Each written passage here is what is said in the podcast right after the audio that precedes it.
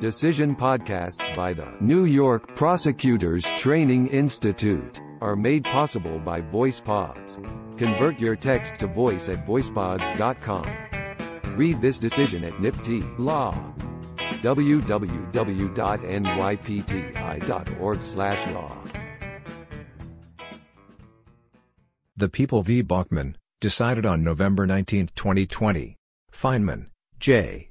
A police officer stopped a vehicle because his patrol car's mobile data terminal, MDT, notified him that there was a similarity hit, indicating that something was similar about the registered owner of the vehicle and a person with an outstanding warrant.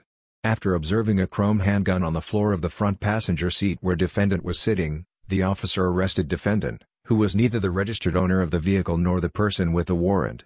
Defendant moved to suppress the evidence obtained from the stop. Because the people failed to meet their burden to come forward with evidence sufficient to establish that the stop was lawful, that motion should have been granted. At the suppression hearing below, the officer testified that, while on patrol at approximately 4.10 a.m. in Rochester, he observed a red Chevrolet and, as part of his routine behavior, manually entered its plate number in his patrol car's MDT. The MDT runs plate numbers through a Department of Motor Vehicles database, returns information on the vehicle's registration and inspection, and further details whether the registered owner has an outstanding arrest warrant or order of protection. Here, the MDT notified the officer of a similarity hit, that is, that there was some similarity between the vehicle's registered owner and a person with a warrant from the city of Rochester. According to the officer, a similarity hit is generated based on the name of the registered owner, the date of birth, and other aliases. He testified that the system considers certain parameters when identifying similarity hits, but he did not know how the Department of Motor Vehicles set those parameters. Nor did he testify as to any specifics of this match. Acting on the unspecified information he reviewed on the MDT, without more, the officer pulled over the driver of the vehicle. He requested the driver's identification and inquired about the owner of the vehicle.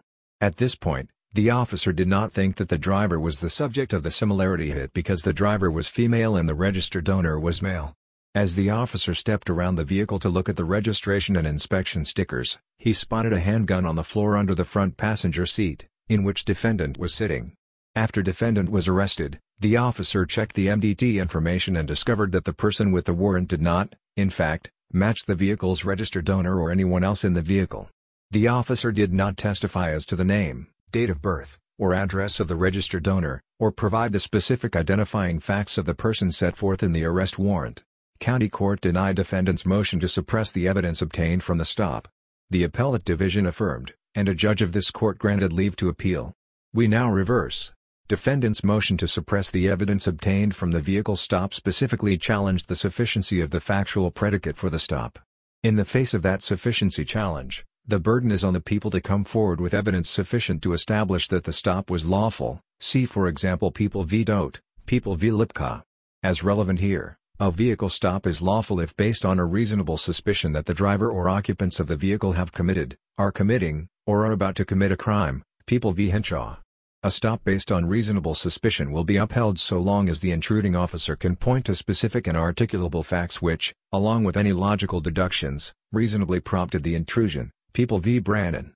Although, ordinarily, a determination of reasonable suspicion involves questions of fact or mixed questions of law and fact, which is beyond our review powers if supported by evidence in the record, the question of whether the people's evidence meets the minimum showing necessary to establish reasonable suspicion presents a question of law. People v. McRay. While information generated by running a license plate number through a government database may provide police with reasonable suspicion to stop a vehicle, see People v. Bushey, the information's sufficiency to establish reasonable suspicion is not presumed, see Dodt. Thus, when police stop a vehicle based solely on such information, and the defendant, as here, challenges its sufficiency, the people must present evidence of the content of the information. In Dodt, for example, we held that the people's probable cause showing was insufficient because they failed to offer evidence of the content of the teletype communication upon which the police relied to arrest the defendant. The officer there stopped and arrested the defendant based on a description of him and his car and a teletype communication the officer received. While the officer testified that the teletype included a general physical description of the subject, there was no evidence of what that description was. We explain that, W here an arrest or search is made without a warrant, The reviewing court must be supplied with the description upon which the police acted and sufficient evidence to make its own independent determination of whether the person arrested or the item seized reasonably fit that description. Therefore, when the police act based on a teletype communication, the prosecution's burden is not discharged absent proof regarding the contents of the communication received.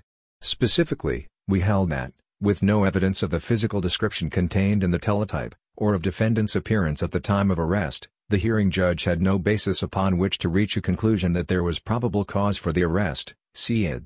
The reasoning of Dodt applies with equal force here. The people presented no evidence about the content of the similarity hit neither what particular data of the registered owner of the vehicle and the person with the warrant matched, nor what kinds of data matches, in general, result in similarity hits. Without such evidence, the suppression court could not independently evaluate whether the officer had reasonable suspicion to make the stop.